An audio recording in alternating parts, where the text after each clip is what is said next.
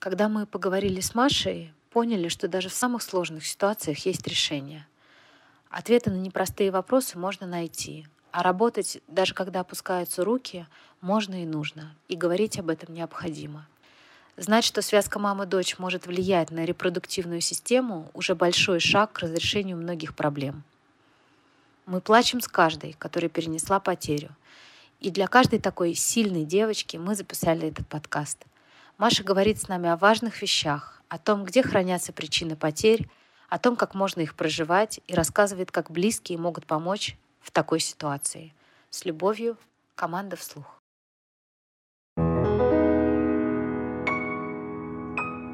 Мария, добрый день. Здравствуйте. Расскажите, пожалуйста, про себя. Я психолог, перинатальный психолог, работаю в фонде «Свет в руках» и одном из э, московских роддомов. Где-то в восьмом классе, когда я прогуливала английский, я наткнулась на кружок психологии. И это была любовь просто с первого взгляда. А потом я увидела по телевизору психологов МЧС, красивых таких, там в форме героических, которые сейчас всех спасут. И меня замкнуло, и я поняла, что я просто нигде не буду учиться, кроме как того вуз, который я выбрала, и я буду работать психологом МЧС, и больше нигде. И не с первого раза у меня получилось поступить в этот вуз. Родители жутко злились, но я сказала, что нет, нигде больше, все, это мое решение. Я поступила, поступила на факультет, который при МЧС, закончила его первый раз в 2009 году и сразу пошла работать психологом МЧС. Потом пошла в магистратуру тоже на эту специализацию на экстремальную психологию. И одновременно училась, работала и в этом же вузе преподавала, потому что меня позвали преподавать как раз вот эту экстремальную историю. Три года работала в МЧС, ушла оттуда и м, пошла отдыхать на преподавательскую деятельность, потому что я уже была такой взрослый и, и такой опытный, и мне, значит, было что нести в массы. И в какой-то момент я поняла, что вообще-то в моей работе все очень много про смерть. И это очень тяжело. А хочется чего-то про жизнь. И у нас в ВУЗе был набор на перинатальных психологов обучения. Я вообще не понимала, что это, зачем это, к чему это, что делают перинатальные психологи, то есть для чего они нужны. Я понимала приблизительно, что это что-то про младенчиков, что-то розовенькое. И такое вот там мамочки, беременные, вот это все такое прекрасное. И я пошла туда учиться. Ну, кто бы мог подумать, что нет, все равно а, есть какие-то истории такие тяжелые в этой теме. Параллельно я еще закончила семейную системную терапию, работала в ВУЗе, ушла из ВУЗа, пошла работать в Московскую службу психологической помощи населению. Там много лет работала, сейчас работаю в роддоме пренатальная психология, это было, конечно, интересно, потому что для меня был совершенно другой мир вообще какой-то. То есть о том, что материнская позиция формируется с детства у девочки, ну, то есть это для меня было вообще какой-то такой, да ладно, вот почему они все с колясками ходят, там вот эти маленькие девочки.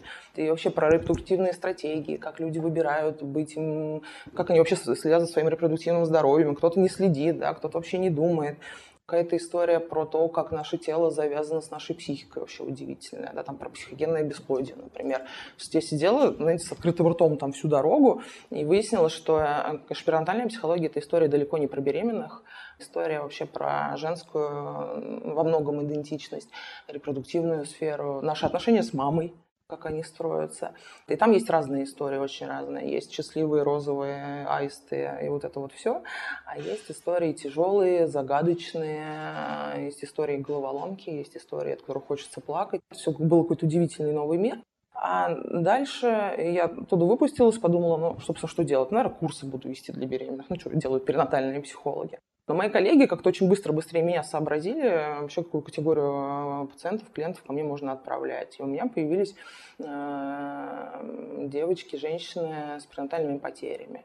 И я такая сначала удивилась из серии, а почему ко мне вообще отправляют, да, ну я ж тут вроде ни при чем. Но мне мой супервизор на тот момент быстро объяснил, что если скоррелировать одно с другим, да, то есть мой опыт, то, в общем-то, на выходе получится та история, которой нету и которая необходима. И, ну, вот где-то 5-6 лет уже я работаю вот в этой тематике. И потом появился фонд э, два года назад, три года назад. Я о нем узнала и сразу написала директору фонда из серии «Давайте сотрудничать, я тут уже вот это делаю». Конечно, очень здорово вышла книжка Анны Старобинец еще немножко да, раньше, вот, которая меня впечатлила просто до слез. Анна Старобинец, посмотри на него книга, а, про то, как она переживает вообще свою потерю и какая ситуация э, происходит. Я просто плакала от радости, когда эта книжка вышла, потому что о том, что происходит, поговорить, в общем-то, было вообще не с кем. Да? То есть там было пару коллег, которые были в теме, и все. И еще до момента, наверное, сотрудничества с фондом я думала про то, что, ну, почему в Европе есть, например, там перинатальные хосписы, да, вообще перинатальный паллиатив, почему там есть вот это достойное уважение, жизнь даже очень короткая ребенка, даже который не успел родиться. А у нас этой истории нет. Плюс мы с вами понимаем, да, что часто ну, даже посещение женской консультации это вообще-то очень такая сложная история, потому что там с тобой особо никто не церемонится. Многие женщины с ужасом просто представляют себе поход к акушер-гинекологу, да, и поэтому у них вообще какие-то проблемы, за которыми они не могут следить. И, в общем-то, сейчас, да, мы сотрудничаем с фондом. У меня два направления деятельности, таких ведущих, которые там есть. Это командировки по всей России, э, лекции в роддомах для врачей, для акушеров-гинекологов, для акушерок, для глав врачей, заведующих отделением. Рассказываем, да, вообще, что переживает женщина, с чем она сталкивается, с чем сталкивается семья, когда теряет детку на любом, да, на любом из этапов и как сделать так, э, чтобы они потом вообще-то хотели и могли иметь детей еще, потому что бывает такое, что это настолько вообще сильно и больно, что э, женщина говорит, нет, спасибо, все, я больше не хочу в материнство, да, и э, позиция врачей сильно влияет на то, что переживает женщина, потому что очень многие девочки приходят и говорят, я все понимаю, да, так случилось, но вот простить докторов, которые сказали не со зла, но что-то резкое, что-то вернули такое, я до сих пор не могу. Да, тогда мы говорим вообще, из-за чего она переживает, про то, что это осложняющий фактор, с ним тоже надо что-то делать. Вот, и второе направление, которое я веду, это терапевтические группа, терапевтическая группа для женщин, которые потеряли детей в перинатальном периоде. Бывает, это пока что единственный вообще такой опыт в Москве, единственная группа. Мы уже провели две штуки, надеемся в следующем году еще наберем а, группу, да, такая хорошая групповая работа, динамика групповая и ощущение того, что ты вообще не один со всей этой проблемой, возможность поговорить о разных аспектах, она, конечно, ну, мне кажется, вообще такая очень, очень целебная история. А, вот, иногда бывает эффективнее, чем индивидуальная работа с психологом.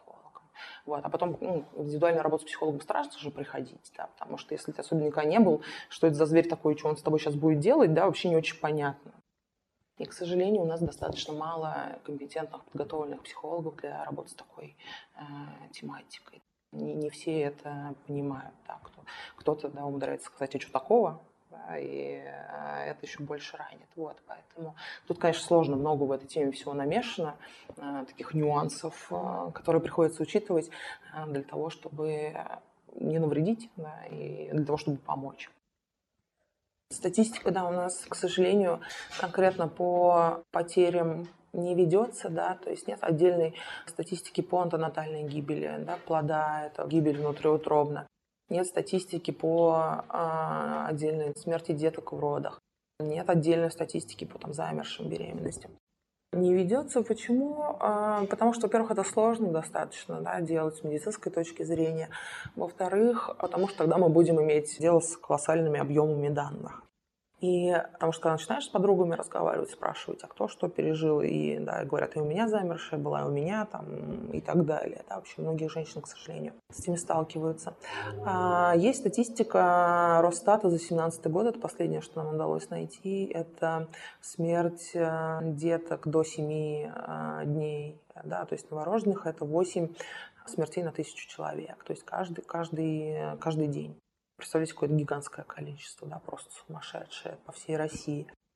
Не говорится, потому что... Ну, здесь тоже много, может быть много версий. С одной стороны, э, есть медицинские причины, с другой стороны, есть психологические причины, потому что это большое число. Если психика да, людей, окружающих нас, там, докторов, она стремится сама себя защищать да, от такой ненужной информации, не включаться и не проживать.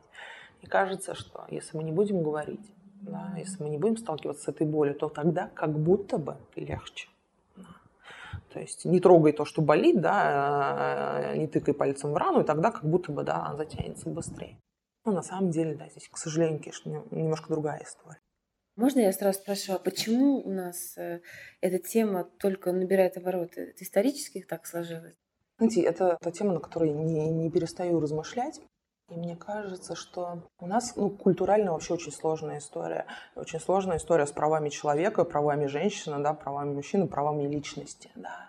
Потому что в Советском Союзе у нас были работники, да, и не было мужчин и женщин. И тогда, например, срок декретного отпуска был там от нескольких дней до трех месяцев, а дальше все в ясли и все на заводы, да, то есть это была очень тяжелая история, да. И в какой-то момент акушерство и гинекология, они встали на поток, в отличие от там царских э, акушерок, которые принимали роды, все это было индивидуально очень что стала потоковая медицина, да, когда у нас есть роддом, и это конвейер, да, и здесь нет, есть коллективное и общественное, и нет места личному, да, и личным переживаниям. Плюс ко всему, а, вот это вот отсутствие уважения к там, женской, а, непринятие, вернее, обществом женской идентичности, как и мужской, в общем-то, идентичности, а, гораздо проще иметь дело с человеком, да, который по стандартам да, реагирует, чем женщина с ее особенностями, мужчина ее особенностями. Да. И, например, там тема женского полового созревания, да, сексуальности, месячных, да, которые есть, это же то, о чем мы вообще-то не можем говорить, да, потому что это все как будто бы слишком стыдно, как будто бы все слишком неправильно. И, э, да, это помните, в Советском Союзе секса нет, да, но дети есть, да.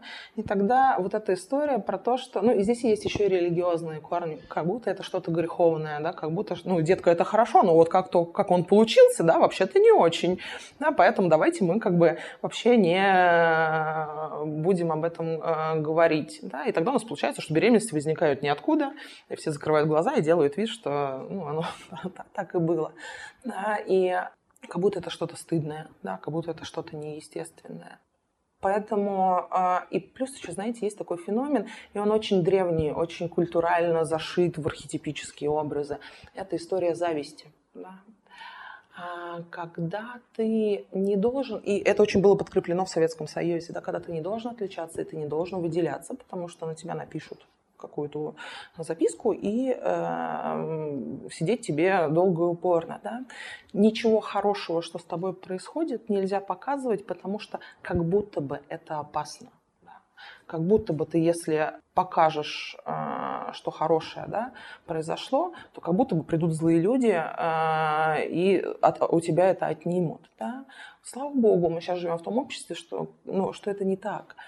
А, но вот это вот материнская, да, например, а, история защитить себя и своего ребенка, да, и никому не рассказывать, и не показывать о том счастье, которое есть, оно вот у нас прочно вошло в культуру. Плюс у беременной женщины еще формируется такое охранительное поведение, когда она в два раза более наблюдательна, да, чтобы с ней, с ее потомством ничего не случилось.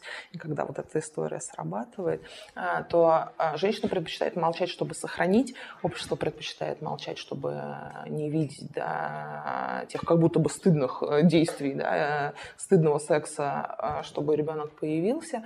Э, и укрывается все это пленкой тайны, да, табуирование, то, о чем мы не говорим. Да, то есть как в этом, в Гарри Поттере, тот, кого нельзя называть.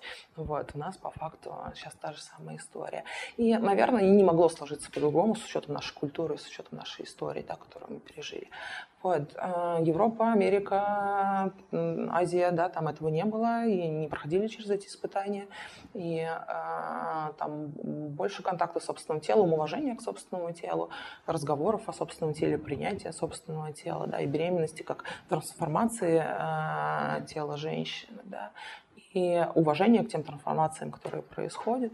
Да, поэтому там ситуация, конечно, несколько другая, чем у нас.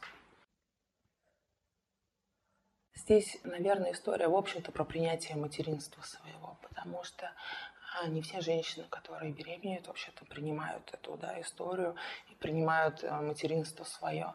И психологи да, говорят о том, что есть разные, например, стили переживания беременности.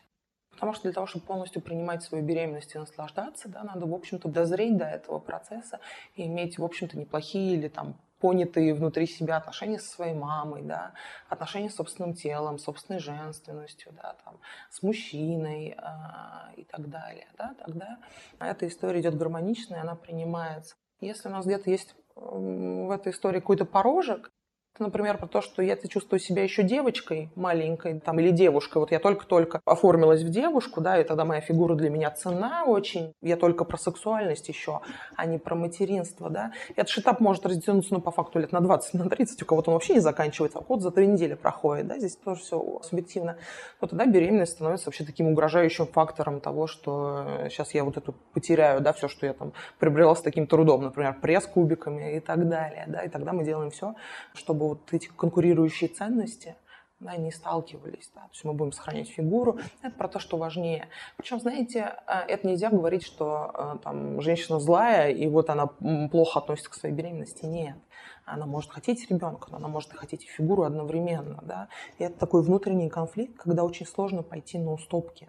Это очень внутреннее такое тяжелое состояние, и оно обычно такое на очень бессознательном уровне проходит. Вверх, да, верхушка айсберга – это вот э, да, посты про то, как здорово, смотрите, я на девятом месяце, а выгляжу совсем не беременной.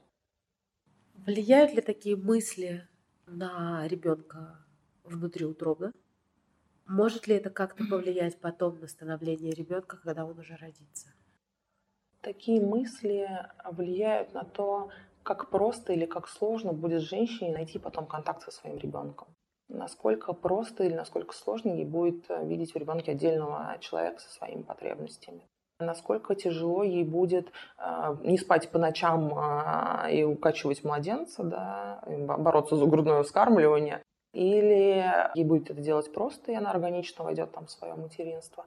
Либо ей будет делать это очень сложно, и это будут такие тяжелые истории, когда мама с кругами под глазами. Но тут, э, знаете, опять же, нельзя давать таких полных прогнозов. Почему? Потому что все зависит еще и от детки очень многое. Потому что детки рождаются с разными нервными системами. Кто-то спокойный, да, и спит, э, и ест, все по расписанию, да, и такие мамы не понимают, э, что переживают женщины, у которых ребенок, да, родился с чуть-чуть там недозрелой нервной системой, которая орет круглосуточно, просто вообще ест, орет, спит, орет, э, всегда орет.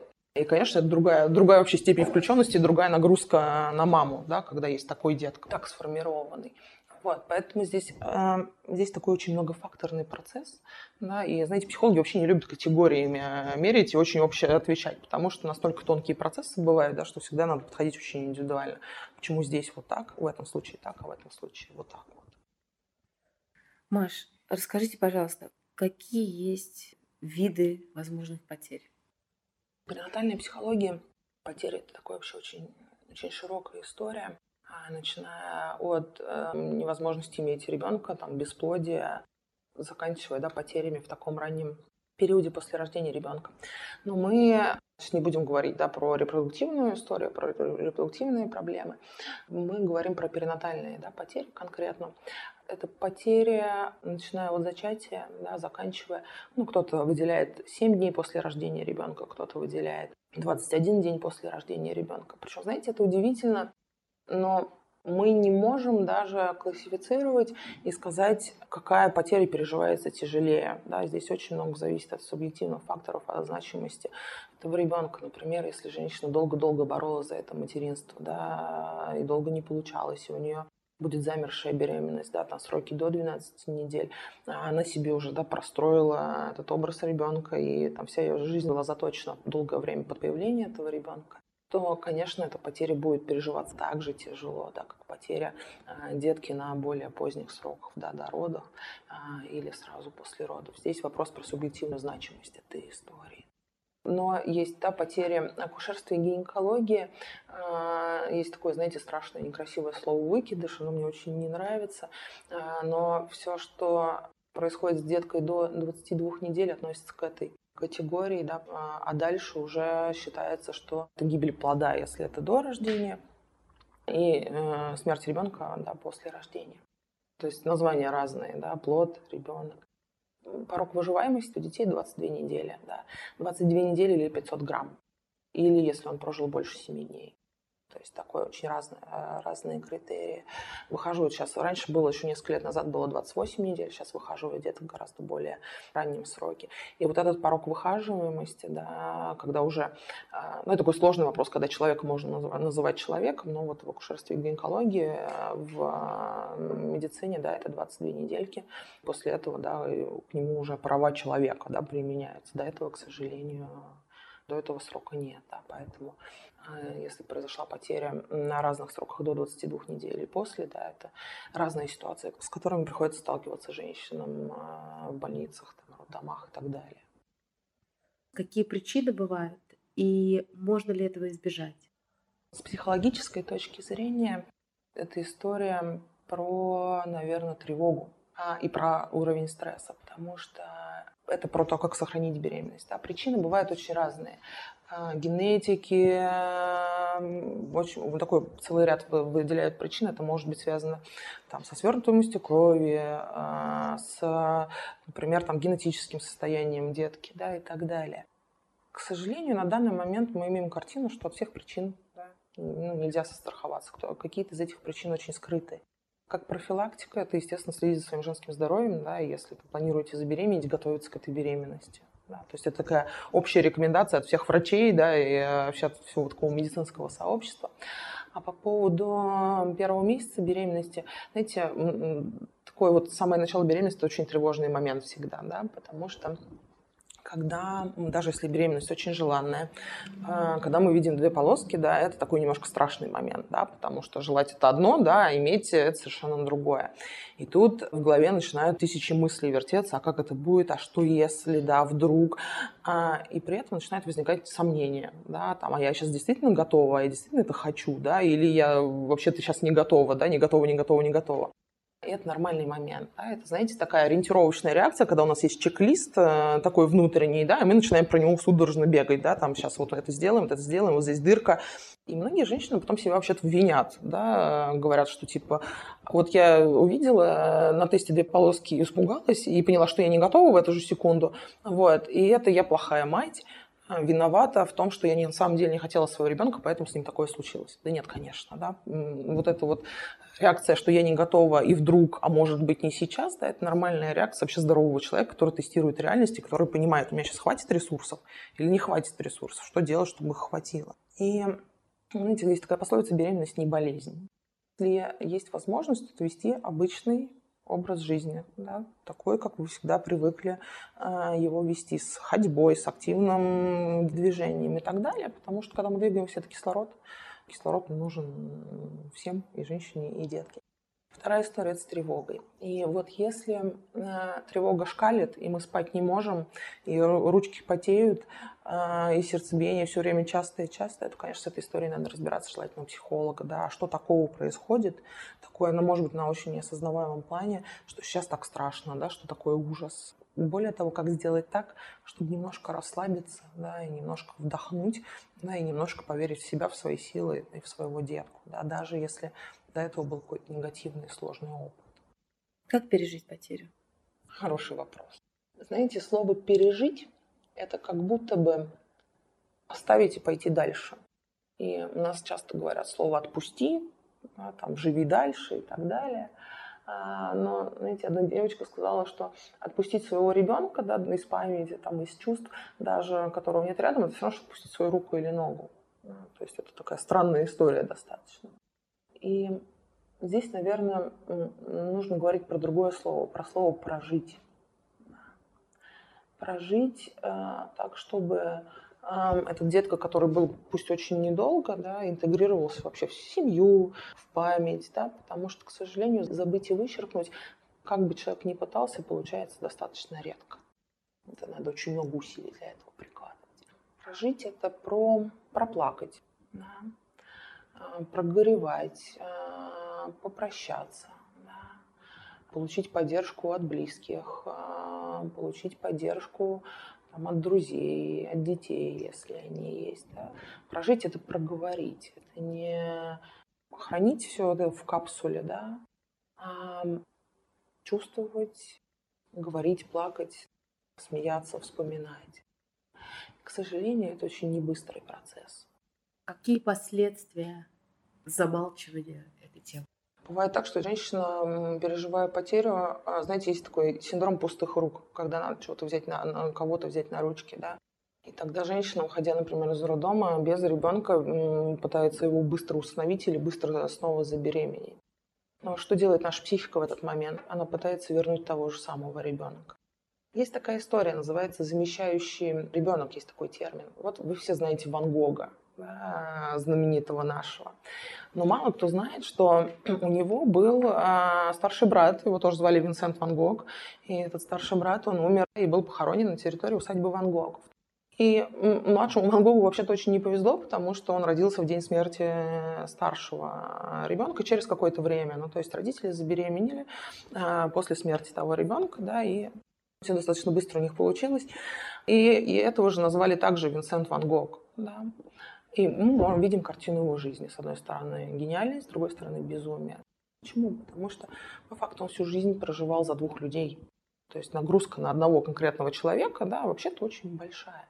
И если мы не проживаем потерю, а, если мы пытаемся родить того же самого ребенка, да, мы пытаемся, потому что психика хочет восполнить, да, то тогда это какая-то огромная нагрузка и на нас, потому что тревога и осознание того, что это не тот ребенок, а другой, мы можем задвигать на задворки, но он все равно никуда не денется. И, а, а если это, например, другой, ребенок другого пола? А, а во-вторых, это какая-то безумная нагрузка на детку, которая будет следующим. Потому что ему тогда надо будет жить за двоих, а не у всех есть на это ресурсы, и не у всех силы. И должен ли следующий детка дожить э, за двоих-то? Нет, конечно, не должен. Но мы подсознательно на него пытаемся вот эту нагрузку да, наложить.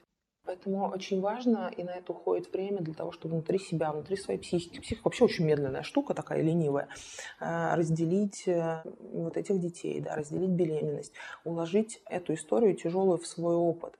Когда нам грустно, когда нам больно, но мы можем с этой болью жить, когда она нас не разрывает, потому что хорошо и светло станет, но очень-очень не скоро, это не произойдет быстро. Да? И тогда мы должны понимать, что э, эту боль, да, э, она не должна быть больше нас, да, она не должна мешать нашему функционированию. И когда у нас есть место поплакать, горевать, да, а есть место для еще жизни, да, вот тогда мы говорим про то, что вот эта работа горя по факту выполнена. При этом, да, при этом очень важно работа горя, она не приходит быстро. Психологи говорят, ну, э, сроков здесь никто не выделяет, потому что здесь очень зависит от индивидуальных особенностей, от значимости ребенка и того, что произошло. А, но психологи выделяют в среднем год. Я, наверное, склонна говорить, что чуть побольше. Почему? Потому что если мы, например, там, слушаемся психологов и планируем беременность ровно через год, получается, у нас по времени слепляется та беременность и эта беременность. Да, и тогда вообще-то иногда, знаете, некоторые говорят, кажется, что я схожу с ума, да, потому что тогда я шла э, в эти дни на УЗИ, да, и сейчас я иду в эти дни на УЗИ. Поэтому мы говорим про то, что хорошо бы, конечно, разлеплять потерю и следующую беременность планируемую на, на чуть побольше, да, хотя бы развести сезоны. Это нужно для того, чтобы психике было немножко полегче вообще процесс переживать.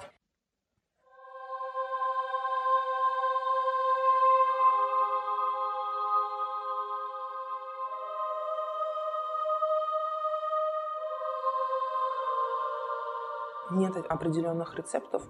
Один мой коллега говорит, что когда невозможно и беременеть, и невозможно не беременеть. Но вот это невозможно не беременеть чуть-чуть больше, чем страх перед э, следующей беременностью. Страх будет, он никуда не денется, будет тревога. Обычно девочки идут по врачам, перепроверяются 30 раз даже да, на то, с чем не сталкивались, да, и столкнуться не могли. Это сложный шаг, да, и он дается в два раза или в три раза тяжелее, чем там, предыдущая беременность. Э, это детка, которого потеряли. Вопрос внутренней готовности, вопрос, может ли женщина быть с этим и беременна, и бояться одновременно, да, реально ли это для нее. А, и вопрос такого морального, да, моральной готовности идти в эту беременность, учитывая, что будет страшно учитывая, что будет тревожно, что в какие-то моменты будет накрывать, и накрывает практически всех. В момент, особенно когда проходят сроки, да, такие про прошлую потерю. Это такой длинный процесс, долгий решиться на следующую беременность. И мне кажется, здесь надо оценивать э, это субъективно, да, такая субъективная готовность должна быть. А при этом надо понимать, что стопроцентной готовности, да, когда женщина скажет, все, точно все пережила, вообще ничего не боюсь, иду беременеть, К сожалению, ну, эти случаи нереальны после пренатальных потерь. Страх все равно будет сто процентов. Да? Вообще, мы вообще говорим, а можно ли сто процентов подготовиться к беременности? Да? нет, конечно.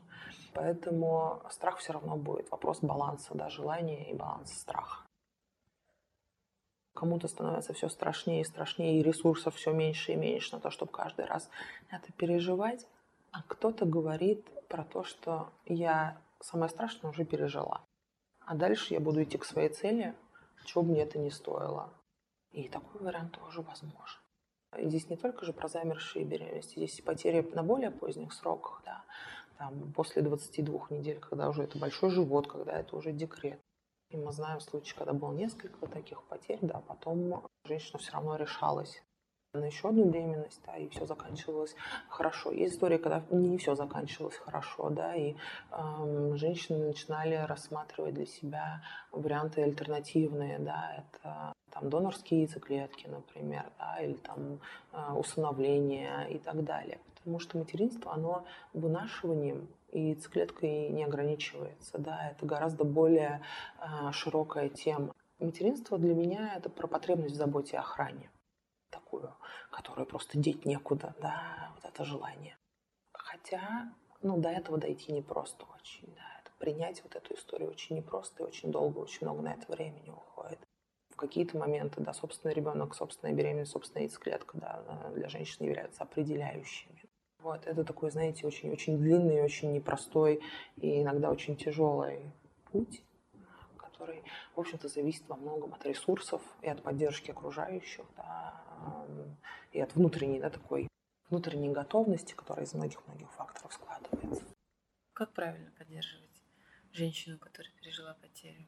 У нас э, вообще, к сожалению, да, тема смерти – это очень такая табуированная тема, и люди неловко молчат и переходят на другую сторону дороги. Как и во всем, к сожалению, здесь нет определенного алгоритма, говори вот это, и да, тогда ты поддержишь. Здесь важно спрашивать у женщины, как тебя можно поддержать. Ты хочешь об этом поговорить или ты не хочешь об этом поговорить? Потому что есть женщины, которые страшно обижаются то, что с ними никто не разговаривает про их ребенка. Там, особенно в годовщины, да, когда там, каким бы он мог быть и так далее, да, которые страшно это переживают, что не с кем поговорить. А есть женщины, которые не готовы, которые не в себе, они все это носят, они все это переживают, и не готовы разговаривать. Да? И тогда задача окружающих спросить, да, сказать такую фразу, что я очень хотела бы тебя поддержать и сказать что-то, чтобы тебе стало легче, но я в такой растерянности, и я совершенно не знаю, как это сделать. И если ты мне поможешь, сказать, что как я могу тебя поддержать, да, я буду благодарен. Или если мы не готовы поддерживать и не готовы на этот диалог да, с женщиной, мы можем просто говорить о том, что я растерян, я не знаю, да, мне настолько тяжело все с этой ситуацией сталкиваться, что я не готов. И вот эта честность, она всегда очень выигрышна. Еще бы я хотела затронуть такую тему, как роль мужа в этой ситуации. Это, она же немаловажна. У него же тоже потери. Вот э, как наши мужья справляются с этим? Все справляются по-разному. Кто-то молчит и делает что ничего не произошло. Кто-то ходит с женами на группу поддержки вместе, э, и есть такая возможность. У нас была даже идея какая-то сделать такую папскую группу для, для переживания, потому что они, конечно, немножко по-другому проходят процессы. Это трудный вопрос такой. Почему? Потому что, с одной стороны, папа тоже потерял ребенка, с другой стороны, у нас же есть вот эта история про парни не плачут. И очень многие парни внутри себя думают, что э, я не должен сейчас позволять эмоции проявлять, иначе жене будет хуже, да, поэтому молчим, держимся и ничего не делаем. И появление ребенка, и потеря ребенка – это всегда семейный кризис. Очень сложно. Потому что каждый человек переживает по-разному. Надо помнить про то, что да, папа, у папы тоже непростые времена, и надо пытаться с другом разговаривать, да, находить общий язык. Бывает такое, что, например, женщина хочет много разговаривать, а мужчина не хочет много разговаривать. Тогда, знаете, мы, знаете, как э, в суде сидим и договариваемся, сколько часов в день мы будем разговаривать и почему это нужно. Готов час об этом говорить? Да, готов. Да, там, тогда мы час разговариваем. И так далее. Здесь вопрос про ну, такую совместность и общие договоренности. К сожалению, каких-то рецептов э, отдельных нету. У всех ли женщин этот процесс тяжелый? вот если женщина говорит, да все окей, живем дальше, проехали, говорить об этом не хочу. Что мы в этот момент можем сделать? окей, ты можешь сейчас не, не хотеть об этом говорить, да, возможно, слишком тяжело вообще с этим сталкиваться. И если мы друзья, то мы говорим, я буду рядом. Когда ты захочешь, ты сможешь со мной об этом поговорить если ты захочешь. Я, знаете, например, э, обычно даю, когда какие-то информационные материалы, там визитки коллег, э, там брошюры, я говорю, что, возможно, сейчас это не понадобится. Но когда-то, когда понадобится, оно у тебя будет. При этом мы не говорим, что все однозначно это очень тяжело переживают. Есть те, кто а, справляется, да, и, в общем, достаточно хорошо. Да, кто-то там падает в это горе, кто-то не падает, да, потому что все люди разные. Отодвигать на второй план. Для кого-то это может быть выход? Знаете, горе, переживание горя – это очень волна, это волны, которые накатывают. Да? И бывают моменты, когда мы говорим, окей, я собралась и вышла на работу. Я буду работать, я буду специалистом отличным, и я сейчас не буду ничего переживать. Да? И у нас это какое-то время действительно получается. Почему? Потому что ну, нет ресурсов у психики сейчас рыдать, плакать, чувствовать боль, вообще все это осознавать. Да? Ну нету их. И мы тогда психику не пытаем. Мы говорим окей. А дальше случается удивительная история, и женщины говорят, уехала в отпуск, там меня накрыло, я весь отпуск рыдала. Почему так происходит?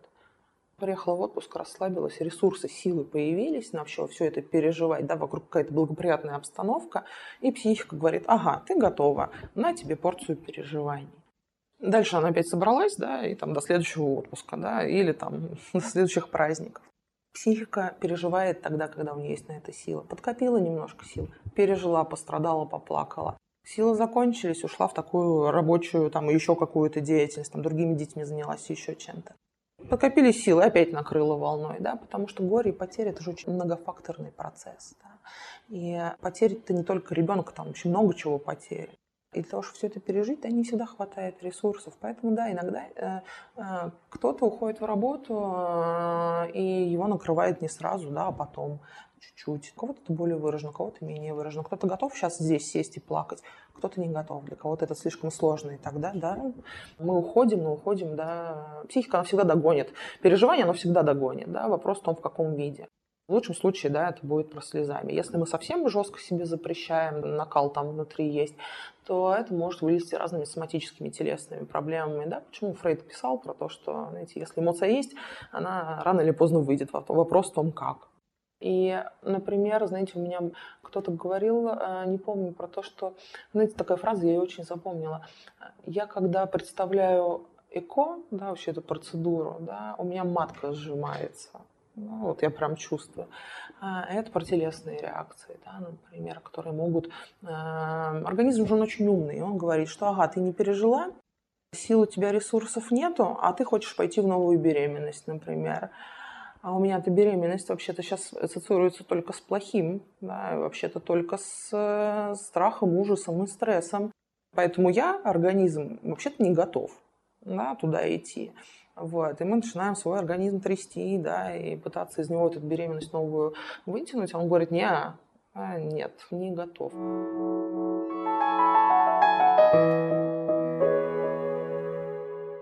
Мы знаем истории, когда вот женщина перенесла потерю, а через какое-то время к ней подходят родственники и начинают говорить, ну окей, поплакала, давай уже теперь, пора рожать. Все, время пришло. Как правильно выстроить эту границу? И родственникам, и самой девочке? Это интересный, интересный вопрос. Почему? Потому что в лице этих родственников у нас, в общем-то, воспроизводится такая архаичная структура общества и архаичные требования общества. И они в отношении женщин очень э, противоречивы. Да? А, ты должна иметь много детей для того, чтобы общество само воспроизводилось и размножалось. Но при этом, если у тебя там трое детей или четверо детей, у тебя должна быть диссертация. А как у тебя до сих пор нет диссертации? Да? Потому что женщина должна быть умная и должна быть работником, да, там, каким-то хорошим и так далее. А, и здесь вот эти вот двойные послания. Надо понимать, что вот эти требования соответствия каким-то стандартам, они есть всегда в нашей жизни, да, всегда от нас что-то требуют. Быть хорошей, а, быть милой, быть послушной, быть неэмоциональной, да, быть сдержанной, а, быть скромной, а, быть мамой там, и так далее. Здесь очень важный вопрос, чего хочу я сама. К сожалению, не все умеют его задавать, да, и не все знают, как отвечать на этот вопрос самой себе. Родственники часто давят. Там, я уже хочу внуков, а, давай, ничего страшного. У меня тоже было, я же там справилась и тебя родила. Ты чего тут здесь разнылась? Потому что в глубине души родственникам кажется, что если я сейчас забеременею, да, то все будет хорошо. Знаете, такая гарантия того, что э, вообще-то мы с неприятностями никакими не будем сталкиваться. Да, понятно, что никто никому никаких гарантий не дает. Родственники вообще почему нас это спрашивают? Да? Ну, во-первых, гарантия, что все будет хорошо, а во-вторых, они вообще-то беспокоятся. Да? Это вот такое, знаете, в агрессивной форме иногда э, большой страх за человека и большое беспокойство за человека выражается, да, потому что э, там вопрос бабушки, ну что, ну где потомство, где, где внуки, да, оно же там как можно его раскрутить? А, про то, что если у тебя не будет детей, вообще-то муж от тебя уйдет, и ты будешь несчастна всю жизнь, поэтому давай соберись и уже роди, да. Ну, то есть страх внутри нас делает еще такую длинную цепочку, э, да, такую. Вообще наши родители боятся э, за нас, за наше будущее. Тогда мы говорим очень простую вещь. Мне понятно ваше беспокойство. Вы говорите мне это, чтобы у меня все было хорошо. Да, спасибо, что вы за меня беспокоитесь. Да, это очень важно. Да, ваше беспокойство очень важно. И я тоже очень хочу да, быстро встать обратно на рельсы и пойти. Но мне надо чуть-чуть времени еще для того, чтобы прийти в себя, потому что да, мое эмоциональное состояние будет влиять на то, а, как я буду проживать. Вот, поэтому чуть-чуть времени, и а, мы вернемся к этому разговору. Да, эту фразу, знаете, повторяйте с нужной регулярностью. Да, чуть-чуть времени у каждого разное. Что мы делаем с бестактными вопросами? На просторах интернета я увидела чудесный э, пример того, как одна из семей с этим справилась. Они написали письмо всем друзьям и всем знакомым о том, что э, у нас случилось вот это и вот это, чтобы у вас не было вопросов и слухов и сплетен. Да? И мы сейчас в очень таком тяжелом состоянии. Если вы хотите нам помочь, то пожалуйста, да, и список раз, два, три. С нами можно говорить о раз, два, три и так далее. Да? То есть предупредить родственников. Родственники, к сожалению, не всегда слушают. Предупредить друзей, да, с кем-то одним. Взять кого-то одного, да, какого-то близкого человека, который сможет выстроить этот контакт, который может построить всех окружающих. Да?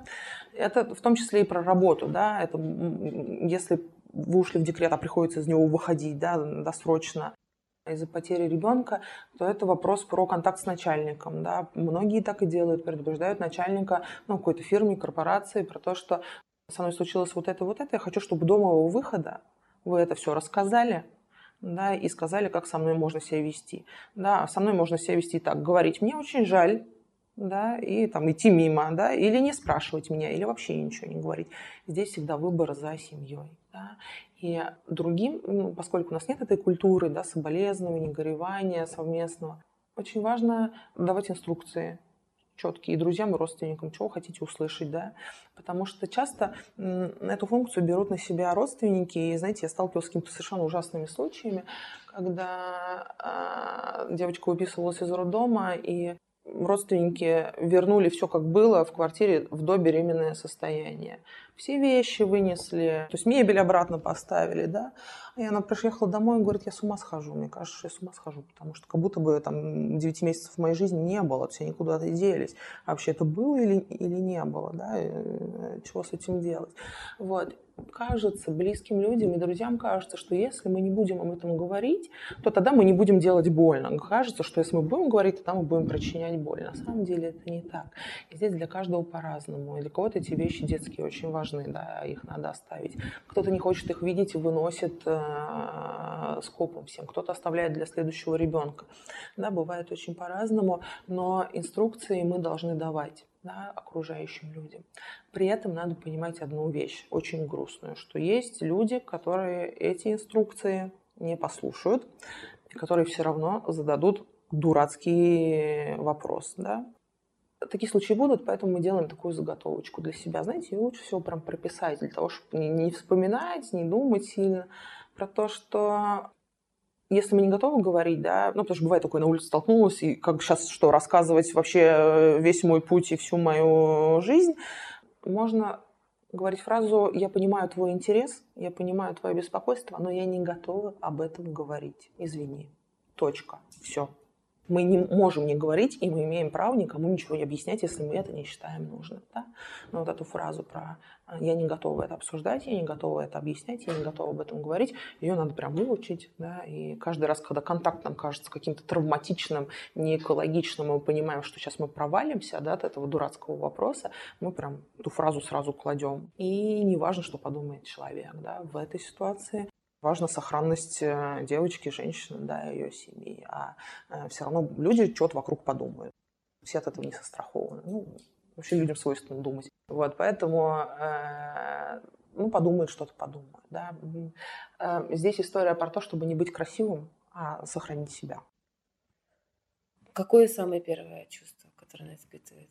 Как только она страх, вину? Нет, это, это не может быть со мной. Этого не должно быть со мной. А, когда диагностируют э, в там, перинатальных центрах, в больницах, первое, что говорят, перепроверьте еще раз, не может быть. Да. Или там замершая беременность. Да, когда там мрет? Да, психика защищается от этой информации. Да, она понимает, что ага, что-то не, не очень происходит.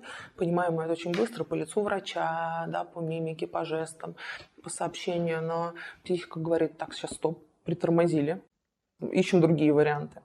А, и первая история – это такое отрицание. А, нет, нет, этого не может быть. Вторая история – это злость, да, это вина.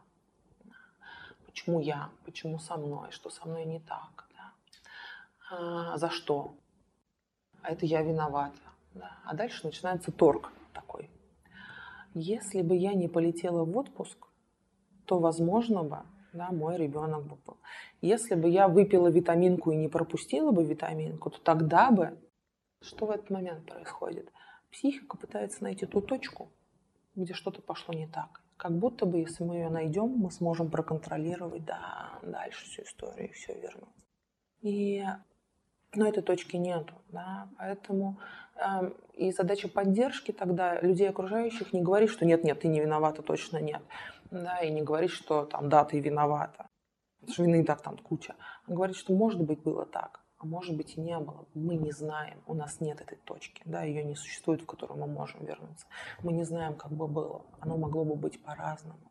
Следующая стадия, такая, следующее чувство, это такой депрессии, как хочется поплакать, когда вот с помощью отрицания, с помощью вины, гнева и вот этого торга, а если бы у нас психика выстроила такую цепочку а, от того, что произошло, в ту реальность, которая есть сейчас, да, изменившуюся путем выстраивания нескольких да, там, параллельных историй. Если бы, если бы, если бы. Мы пришли все-таки в понимание того, что есть так, как есть. Да, и от этого очень грустно, очень больно. Да. А, и это такая стадия депрессии, да, когда мы лежим, плачем, да, и ничего, или ничего не хотим, или ничего не чувствуем. Грусть, переживания. И следующий, да, выход из всего этого процесса – это а, такое принятие, не принятие про то, что да, окей, случилось, случилось, не такое принятие, принятие про то, что да, это произошло, да, это больно, и в моем сердце есть боль, и в моем сердце есть место еще чему-то. И, к сожалению, а, есть такие красивые картинки, где описаны вот эти стадии переживания последовательно, но они не идут последовательно. Они могут быть одновременно, они могут быть одна прошла, а потом вернулась, да, а, и так далее. Почему? Потому что когда мы горюем, и когда мы чувствуем, мы же чувствуем не только по поводу ребенка, а, а вообще-то мы сталкиваемся с тем, что нам надо очень много вещей оплакать. Несостоявшееся материнство, в этот раз. То, что у нас вот этот образ родительства, который мы себе создали, его сейчас таким не будет. Несовершенство своего тела, а изменение планов на будущее. Очень-очень много факторов, да, тех, которые мы когда же видим две полоски, мы же начинаем думать о том, как будет, что будет, да, как я буду изменяться, да, там, а как мы будем жить дальше, там, и так далее, да, очень много планов строим и очень много эмоций инвестируем туда, да. И для того, чтобы вообще с этим разобраться и отплакать все, что мы инвестировали, да, не только про этого детку, но и про свое будущее, про свое материнство, про свое тело и так далее, на это, конечно, нужно много времени.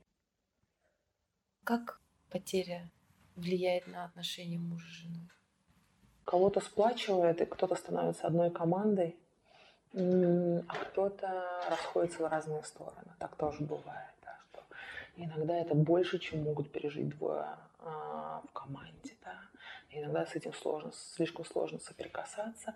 И такое бывает, к сожалению, что есть разводы или разрывы отношений после потери ребенка, что горе настолько велико, да, что переживать его совместно, вообще как-то его озвучивать, договариваться и разговаривать невозможно и невыносимо.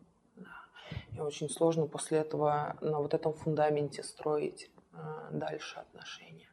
А есть семьи, которых э, это сплачивает, есть семьи, которых это укрепляет, и которые, знаете, принимают друг друга в самых тяжелых моментах, в самых тяжелых проявлениях и поддерживают, да, и а, такие семьи, да, тогда уже могут справляться со всеми остальными трудностями. Более такой в, кома в командной а, истории. Тут очень-очень по-разному, к сожалению. Нельзя выделить какую-то одну тенденцию. Знаете, я думаю, что с мужем вообще все стоит обсуждать на берегу, да, и чем больше мы на берегу обсудили, тем легче потом вообще брак, да, потому что мы когда э, женимся, выходим замуж, мы как будто бы заключаем такой контракт. Ты красивая и женственная, а я там сильный и э, смелый, да. А потом, и, и все на это согласны, идут в ЗАГС, да. А, это если мы реально видим ситуацию, да, бывает же у нас по-другому, да, бывает, я сейчас тебе буду после свадьбы делать сильным и смелым, а я тебя красивый и женственный. Пока ты оба не очень, вот, но после свадьбы мы поправим, да, э, всю историю. Вот, э, ну, так, такое, к сожалению, не, не происходит. И вот этот контракт, он всегда на первые годы жизни, потому что этот как бы контракт полезно перезаключать, да, так, все, мы поняли, что сильный и смелый, и красивый, и женственный – это не то, что нам поможет в совместной жизни, да, поэтому мы перезаключаем контракт. Ты заботливая и понимающая, я там еще какой-то, да, а, я там поддерживающий и внимательный, да, а, потому что семейная жизнь – это такой тоже многоступенчатая история, каждый раз новая задача. И появление детей – это тоже одна из таких ступеней. Да? И тогда тоже нужно перезаключать контракт, потому что у нас в голове же есть ожидание, что нас будут поддерживать, и все хотят ребенка, и будут поддерживать, и нас освободят. Да? А у другого человека в голове этого нет, он не может догадаться, что мы там себе представляем под словом «счастливое материнство». Это очень важно проговаривать. А если будет так, а если будет так, а если я там стану уставшей, злой и раздражительной, да, что мы будем делать с этим? Да? А если что-то пойдет пойдет не так, а если ребенок а, да, будет болеть, например, а если у нас случится такая история. У нас, к сожалению, проблема такая, наверное, тоже культуральная, с отсутствием, в общем-то, планирования своей жизни, своих изменений, договоренности о том, как мы будем эти изменения переживать. Нам кажется, что ну как-то все само собой вот, будет происходить. А, это очень важно тоже учитывать, да, и вот это очень важно про это разговаривать, а, про то, что в семейной жизни могут быть сложности, да, это нормально, это про реальность, да, как мы будем с этими сложностями обходиться. Ты вообще можешь со мной поговорить, и ты можешь вообще выдерживать, когда я плачу, да, или для тебя это невыносимо, да, и как мы будем обходиться с этой ситуацией. У нас по законодательству, что тело детки можно получить только после 22 а, недель беременности. Да? И если женщина рожает после этого времени, то у нее есть всего три дня на то, чтобы решить, она будет хранить ребенка, ну, в среднем три дня, или не будет хранить ребенка, потому что тело детки отправляют э, в патологоанатомическую экспертизу, не всегда, это есть только где комплексные большие больницы, куда роддом э, входит, да, тогда можно забрать э, тело и похоронить. Плюс мы еще же находимся, в общем-то, в практически невменяемом состоянии, да, и нам решить вот это будущее очень сложно. И здесь, конечно, эти тонкости юридические, да, их очень много, они, к сожалению, портят да, жизнь, потому что э, мы сейчас можем быть не готовы хоронить детку, а через неделю нам захочется, а все, да. И очень многие женщины с этим сталкиваются. До 22 недель эмбриончиков, к сожалению, не выдают. Да, их захоранивают э, специальным способом на медицинских кладбищах. А, а похоронить бывает очень важно. Очень важно прийти на какое-то место, которое физическое, вот оно и есть, да, и где можно пообщаться со своим деткой. Если не получилось получить тело, да, то можно это сделать символически, да, ну, то есть любым способом. Там, посадить дерево или на кладбище да, ходить к там, родственникам, да, или сделать какую-то символическую, да, поставить крест просто на, где-то, где хочется, да, там на кладбище какое-то место и ходить туда, потому что, да, для многих это очень-очень важно, место, куда физически можно прийти. Это место может быть символическим, это может быть какой-то символ этого ребенка, да, там кто-то использует свечи, кто-то подвески с ангелами, э, кто-то там игрушки шьет э, э, и так далее, да. Это, знаете, какой-то там или физический, или такой символический объект, который будет означать да, ребенка и поддерживать эту связь с ребенком. Да, это бывает очень-очень важно. Но здесь надо спрашивать себя, чего я хочу. Можно не хотеть сейчас, а захотеть потом. Это тоже нормально. Если захотели потом, то это сделать. То есть э, тут такая история индивидуальная. Маш, как вести себя врачам в этой ситуации? Что мы им можем посоветовать, сказать в момент, когда всем врачам, и акушеру-гинекологу, и специалисту по УЗИ, который констатирует в момент, что они могут сделать? С врачами это очень сложная, очень многогранная тема, потому что, к сожалению, в силу специфики своей профессии они не могут включаться в каждую историю, да, иначе их просто не останется очень быстро, да, при этом они все равно переживают, и им все равно это неприятно все. Требовать от них сочувствия, слез и того, что они с нами будут два часа сидеть за руку, конечно, мы не можем. Они не психологи, они не должны выполнять эту функцию. Но при этом пациенткам очень важно увидеть, что доктору не все равно. Да, это иногда такой определяющий фактор. И вот мы на своем курсе говорим про то, что есть несколько фраз таких, которые вообще желательно употреблять. А, если мы сообщаем только готовимся сообщить новость да, о том, что все не очень хорошо и так идет не так, как должно быть. А, первое, что мы говорим, а, это говорим, к сожалению, нам сейчас предстоит трудный разговор, пауза, да? или у меня для вас не очень хорошие новости, пауза. Потому что женщина же понимает да, выражение лица, поэтому она, мы даем ей время подготовиться. Да? А врачи у нас радостно обычно сообщают, у вас ребенок, да, ваш ребенок там нет сердцебиения. Что значит нет сердцебиения? Да? Что происходит? А когда появится сердцебиение, если сейчас его нет? Да? И все. И, и дальше выпускают. Выходит женщина, стоит в коридоре, и нет сердцебиения. Что с этим делать совсем? Да? Это не очень понятно. И дальше, а, собственно, мы сообщаем диагноз, и мы сообщаем расшифровку, что это значит, да, потому что не все медики, не все понимают, да. А, там нет сердцебиения, это значит, что, к сожалению, ваш детка не развивается, да, это значит, что мы да, эту беременность потеряли. И последняя фраза, которую мы говорим, мы говорим, что нам очень жаль, мне очень жаль, так и говорим. Если это другие контакты с пациентами, то а, мы начинаем с выражения соболезнований. Да, это тоже простая фраза про то, что мне очень жаль. Да. Нам всем тут да, очень жаль. Жаль, что так произошло. Там, примите мои соболезнования. Да, и так далее. Это любая, любая фраза, которая выражает наше отношение, далеко не радостное да, к тому, что произошло. И тогда пациентам легче э, выстраивать контакт с таким доктором, который вообще проявляет свои человеческие эмоции. И при этом надо понимать, что у доктора это сильно много сил не отнимет. Да, сказать вот эту фразу. Потому что доктора не такие, они очень в режиме экономии ресурсов, экономии эмоций, потому что работа очень напряженная. Если каждый раз они будут включаться в каждую историю, да, и там, это, конечно, будет очень тяжело. А вот это вот простой культурный код, да, выражение самых простых слов, это и доктора очеловечивает, и пациент очень поддерживает. Да? Но, к сожалению, как показывает практика, это говорить нужно тренироваться. Да? Не все могут, э, пытаются сказать, там, мне очень жаль, а э, э, и, не получается. Да? И э, это, знаете, про мышцу такую, про натренированность говорить такие фразы. Зато ты знаешь, что ты можешь иметь детей, зато знаешь, что ты можешь забеременеть. Вот это вот топ, топ фраз. Это те фразы, которые говорить не стоит, потому что, а, мы не знаем, родит ли она еще, а, у нас нет этой гарантии. Когда... А, еще фраза, знаете, запрещенная, все будет хорошо. Вот. А мы говорим все другому человеку, который переживает вообще тяжелую историю, все будет хорошо. Ну, во-первых, мы не знаем, будет или нет, а во-вторых, мы тогда как будто берем на себя ответственность за то, что все будет хорошо. Да? Кроме того, э, хорошо это как? Знаете, в каждом понимании хорошо это по-разному. Есть еще одна ужасная фраза «я тебя понимаю». Да? Э, спросить, реально? То есть прям вообще один в один переживали? Потому что даже если человек сталкивался с точно таким же опытом, каждый человек разный, и каждый переживает а, по-разному. Вместо я понимаю, можно сказать, что я представляю или я могу представить, что ты чувствуешь, да.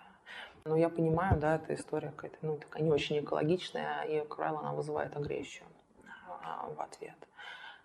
Вот, вот э, такой топ-фраз, который лучше, да, лучше не использовать, чтобы не ухудшать отношения. Мне очень жаль, я представляю, что ты сейчас чувствуешь. Мне бы хотелось, чтобы у тебя дальше все было хорошо. Одна старая, старая а, акушерка э, говорит, ну поплачь, поплачь. Да? Но это про то, что да, мы имеем право на то, что мы чувствуем, и можем это как-то выражать можем сказать, что ну, мы никогда не врем, никогда не обманываем. Можем сказать, что э, я буду рядом, да, если мы собираемся быть рядом. Если не собираемся быть рядом, э, да, так сказать, что ну, э, для меня это слишком тяжело, для меня слишком сложно, да, я, к сожалению, не могу быть рядом. И это честность, да, вот эта честность, она всегда потом с очень большим уважением и теплом вспоминается. Да. То есть не обманывать и если мы собираемся человека близкого нам поддерживать, то говорить в какой форме, когда и сколько мы можем его поддерживать, сколько у нас есть силы, да, и не, не, нельзя наступать на себя в этом плане, да, то есть там всех спасти, всех всем помочь, наступив на себя, нет, мы будем не ресурсе, мы начнем злиться, отношения ухудшатся там и так далее. Как мужчинам поддерживать мужчину? Рецепты общечеловеческие, да, здесь нельзя их делить на мужские и женские. Здесь про то же, да, про то, что мы можем попросить с нами поговорить об этом, да, возможно, мужчинам легче действительно разговаривать с мужчиной, да, а, или легче умолчать об этом вместе. Но а, это обязательно про то, что человек, которому нужна поддержка, неважно, мужчина или женщина, должен дать запрос на эту поддержку. Сказать другу, поговори со мной. Блин, там страшно, плохо и так далее. Или посиди со мной, или помолчи со мной. Да? Ну, вот. Но часто мужчинам там, легче через деятельность все это выражать там, съезди со мной куда-нибудь, давай сделаем вот это, да, или там, что я могу сделать, да, потому что папам, да, там часто, папа же не понимают, да, там, когда из роддома, да, выписывают, не понимают, что делать, они там могут памперсов принести, кровать переставить, собрать, да, там, еще что-то, через деятельность им часто проще, да, и это надо спросить, как тебе проще переживать, ты хочешь с кем-то поговорить, да, или тебе проще там поехать, я не знаю, в футбол погонять, свои эмоции выпустить, ну, тоже ну, такая индивидуальная история, но это, это тоже история про договоренности. Опять же, нет четких алгоритмов. В моей практике это, вот эта фраза «а зато» помогает очень маленькому количеству людей. Большинству она не помогает, потому что вот сейчас в эмоциях, в переживании, да, вот эта фраза «а зато», да, она часто воспринимается агрессивно, да, могу и могу, и, чего теперь, что мне теперь не, не плакать, не... Знаете, вот эта фраза, она как будто бы обесценивает вообще ситуацию, да, как вот то, что произошло сейчас, не важно, у нас есть более глобальная и более важная вещь. Давайте, знаете, как в этом, вне радио, у нас есть Министерство обороны и пуговица, да, там с Министерством обороны что сделать не можем. Вот здесь немножко наоборот. То есть, ну, как бы фигня то, что произошло, да, и вообще-то на благо у нас есть вот большое и, и важное, да. А не каждая женщина это в моменте может понять, да, и вообще-то там ее затапливают те чувства, которые есть и сейчас. Ей все равно совершенно сейчас вообще на эту репродуктивную функцию и так далее, да. Она вообще никогда не думала о том, что она, например, не сможет забеременеть, у нее нет этого в сознании. А и тут мы такие зато. Но есть стадия, когда сама женщина говорит о зато. И это бывает на разных сроках когда она сама, вот это на стадии торга, а если бы, а если бы, да, а потом стадия а зато. А зато а, там, у меня есть время защитить диссертацию, да, там дальше рационализация такая немножко.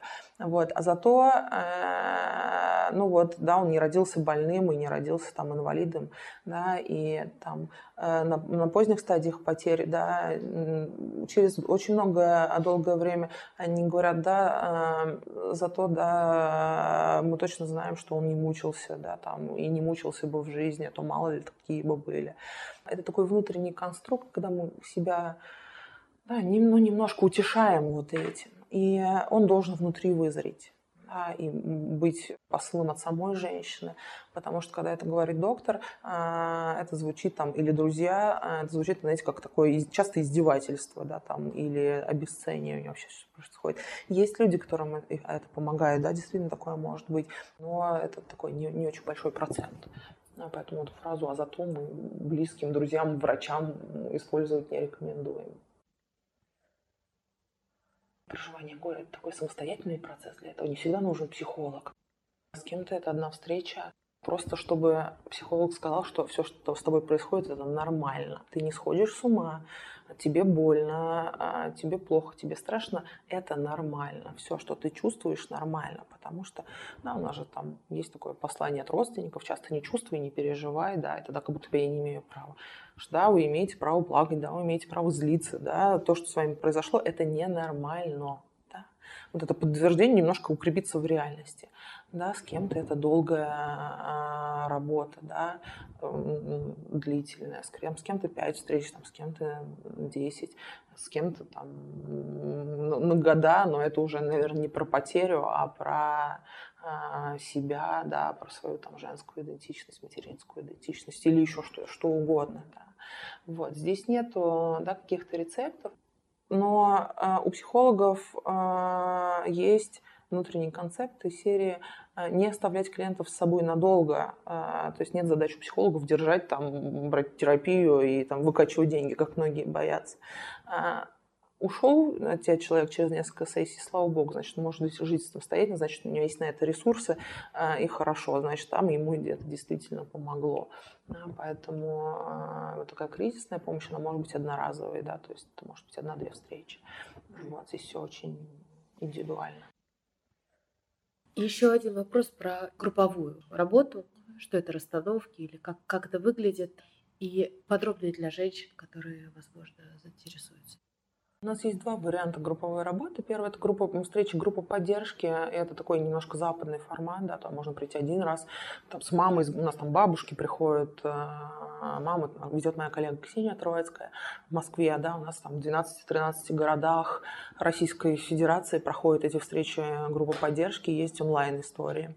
Женщина может прийти с мамой, с бабушкой, там, сама по себе, э, побыть среди женщин, которые тоже с таким столкнулись. А, услышать слово поддержки, рассказать свою историю. Иногда это очень важно, никто из близких не хочет слушать. Вот, просто побыть в вот этом таком принимающем пространстве, кто тебе никто не говорит, что ты ненормальная, да, там, соберись, живи дальше и так далее. Вот, и э, два раза в месяц они у нас проходят. Моя терапевтическая группа – это несколько другой формат. Да? Это э, группа закрытая. Я беру туда тех девочек, женщин, которые не в остром состоянии, да, у которых прошло от момента потери какое-то время не очень большое. И мы, э, это закрытая группа, это 10, максимум 12 человек. Никто новых туда не приходит, не выходит. Обычно, да, я провожу такую встречу знакомства, да, для того, чтобы понимать, подходит ли этот формат этому человеку или не подходит, да, чтобы не навредить. Не всем он, да, подходит, к сожалению. Вот. А дальше у нас 10 встреч, такая полуструктурированная история. У нас есть темы, да, на которые мы разговариваем, но они не очень жестко заданы, естественно. У нас есть упражнения, которые мы делаем, да, это учимся расслабляться, учимся заземляться, да, говорим, учимся дифференцировать свои чувства про то, а что вообще сейчас со мной происходит.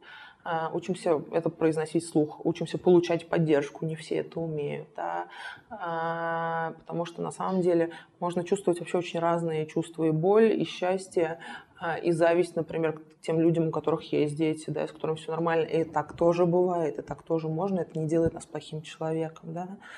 И можно там любить своего мужа и злиться, и там ненавидеть его одномоментно. Такое тоже бывает, это тоже нормально. Можно бояться. И иногда очень важно проговорить свой этот травматический опыт.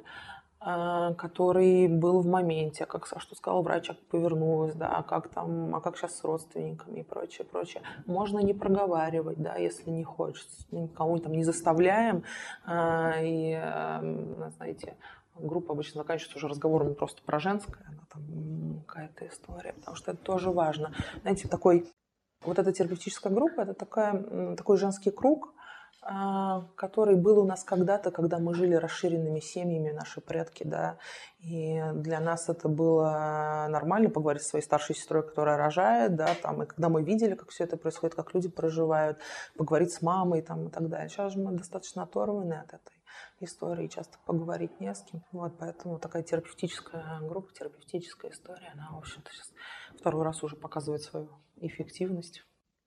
Ваш фонд делает такой ритуал, вы сажаете дерево. Это называется «Росток памяти». Ее проводит э, фонд э, второй или третий раз, я, к сожалению, не, не очень помню. Это как раз про то, что мы с вами говорили, про символическое да, проживание. Кому-то важно вот эту память оставить да, на виду, сделать что-то, какой-то ритуал. Это тоже история не всем подходит. Кому-то это нужно, кому-то это не нужно. Да. Здесь надо ориентироваться а, на внутреннее да, ощущение. Но сделать что-то в память да, своем ребенке, отдать как бы дань уважения, для кого-то эта история подходит, действительно очень хорошо работает, очень хорошо помогает.